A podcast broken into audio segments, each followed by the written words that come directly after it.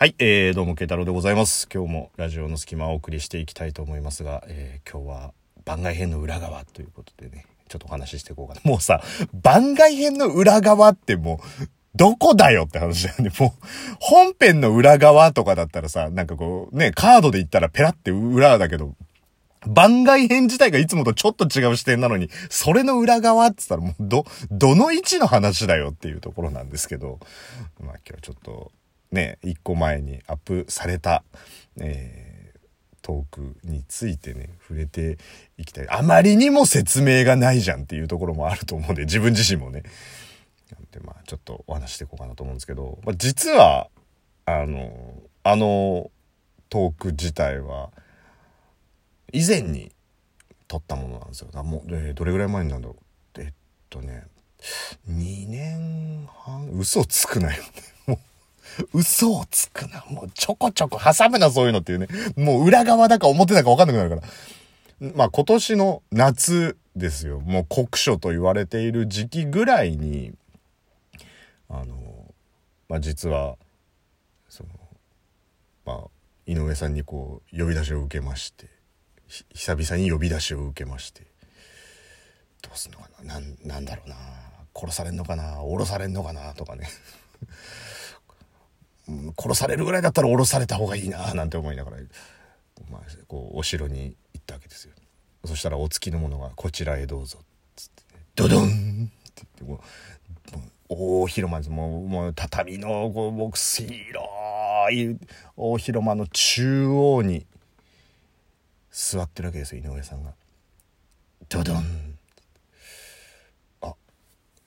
慶太郎でございますって言って、ちこよれって言われたんで、はいって言って、この度私が呼ばれたって言った瞬間に、これをって言ってこうね、側近の人にパッと渡すと、その側近の人がさささささってこっちまで、どうぞこちらをって言われたら、電波青年って書いてあるね、ものがあって、はあ、これは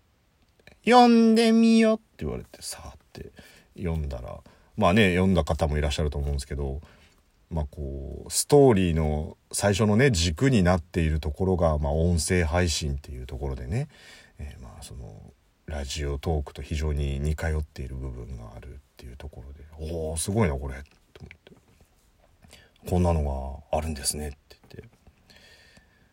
言って、でこれを題材に何かトークを作り上げよって言われた。いや、お言葉ですが姫、すでにこういった作品、しかもこれだけの話が進んでいるものですと、ファンとかもいると思いますんで、やっぱこう世界観が壊されることに対するこう、なんて言うんでしょう、憤りみたいなのが、作ってみよ。いや、ですから姫、作ってみよ。かしこまりましたこれは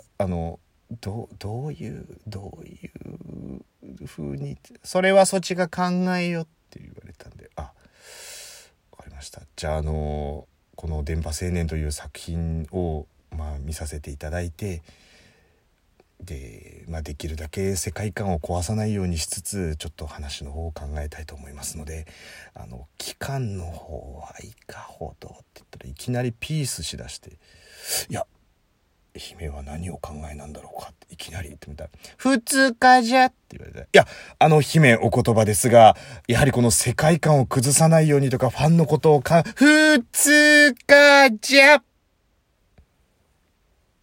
かしこまりましたって言って、まあ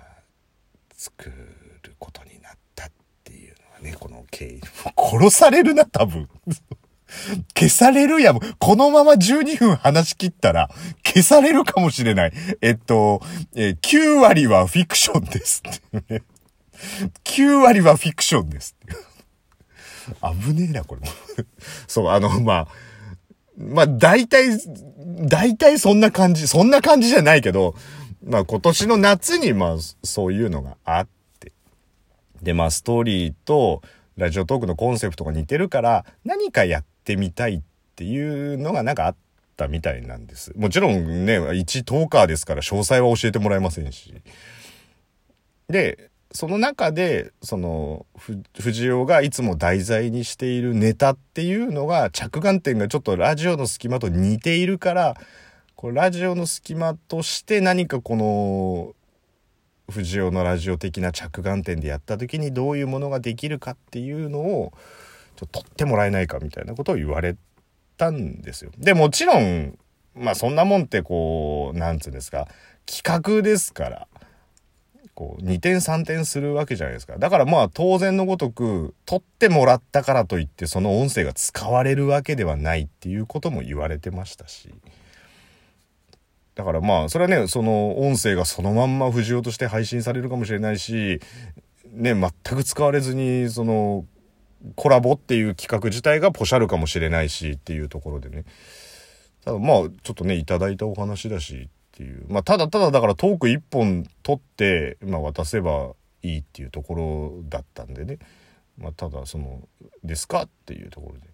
「あじゃあ」っていうところで、まあ、やって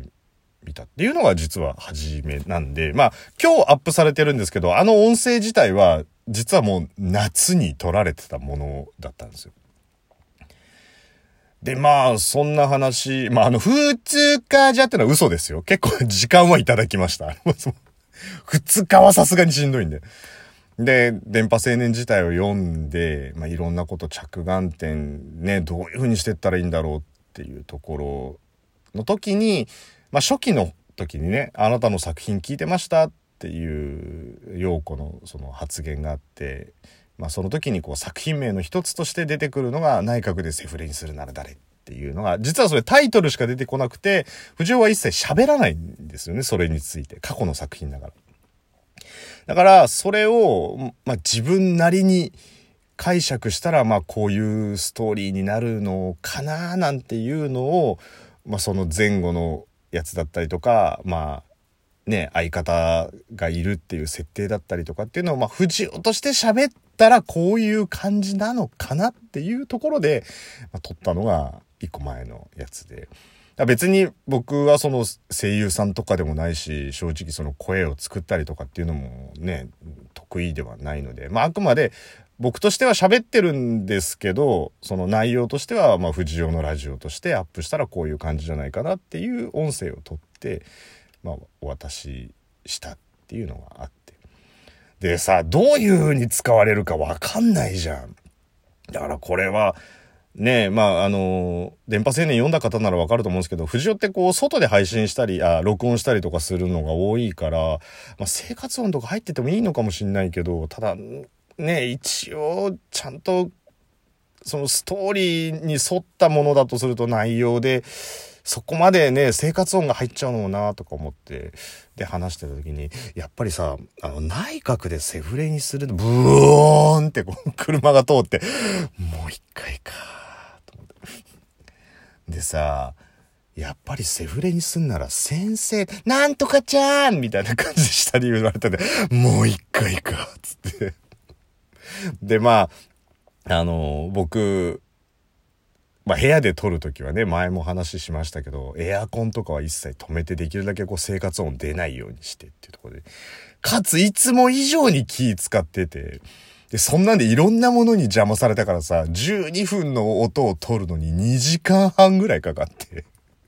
汗ダックダックになって、撮り終わったときはもうこれポカリじゃなくて OS-1 とか飲まないと、あちょっとクラクラしてきたっていうね、これこそ本当に誰も知らない録音の裏側なんですけど、そんなんで、まあ、撮ったのがあれっていうところで。で、まあ実際はね、企画としてはその番外編という作品がアップされるっていうことだったんで、その音声自体は使うこともなかったんですけど、まあ井上さんがお蔵入りにせずラジオの隙間でちょっとアップさせてくださいみたいなことをがあったので、みんなに聞かせるぞってもうそれやめとこうそれなんで、もういいですよってことで、だからあれは実は僕がアップしたものじゃなくて、僕もう下書きとか音声データ持ってなくて、それはもう預けちゃったものだったので、まあ運営側として実はアップをしてもらってたやつなので、まあ僕がアップしたのじゃなかったったんですよ。だからまあ番外編みたいな感じでアップしたんですけど、なのでまああくまでねこう僕がまあその着眼点が似てるっていうところからの僕が内閣をセフレにするなら誰っていういつもとちょっと作り方が違う何か面白いことがあってそれを話していくというよりはお題が決まっててそれについてこう話をしていくっていうところだったんですけど、まあちょっと出来も人それぞれ感じ方違うと思いますし、作品に思い入れがある人はねもしかしたら全然イメージと違うっていうふうに思われたかもしれないですけど、まあ、それでもちょっとでもねなるほどねこういう解釈もあるかもななんて思っていただけた人がいたらまあよかったかなぐらいのつもりで、ちょっとまあそれなりに一生懸命作品は読み込んだりとかしてその世界観とかはねできるだけ崩さないようにっていうのは気をつけたんですけど、まあ そんなことがあって、まあ、今日その番外編がアップされたこのタイミングに一緒にアップしたらどうですかっていうところでまあアップしてもらったっていうところがまあ今回のこの番外編というところで、まあそれはねいきなりアップだけされてどうしたこいつみたいな感じになるから、まあ、ちゃんとこれはお話ししておいた方がいいかなと思ってね、ちょっとまあ番外編の裏側ということで、まあそんな話がありましたというところでございまして、はいなので、まあ、自分としてはなんか随分前に撮ったものがアップされるという複雑な気分ではあるんですけれど、まあね、ちょっとねこれ聞いてどうなのかなっていうのが一番僕の中でやっぱり原作ありきのものなので自分オリジナルじゃないっていうところでやっぱりこう原作好きな人ってどう思うのかなっていう不安はあったりとかするんですけど、もしよかったら聞いてみてくださいということで、これ以上更新がなかったら井上さんに消されたと思ってください。慶太郎でした。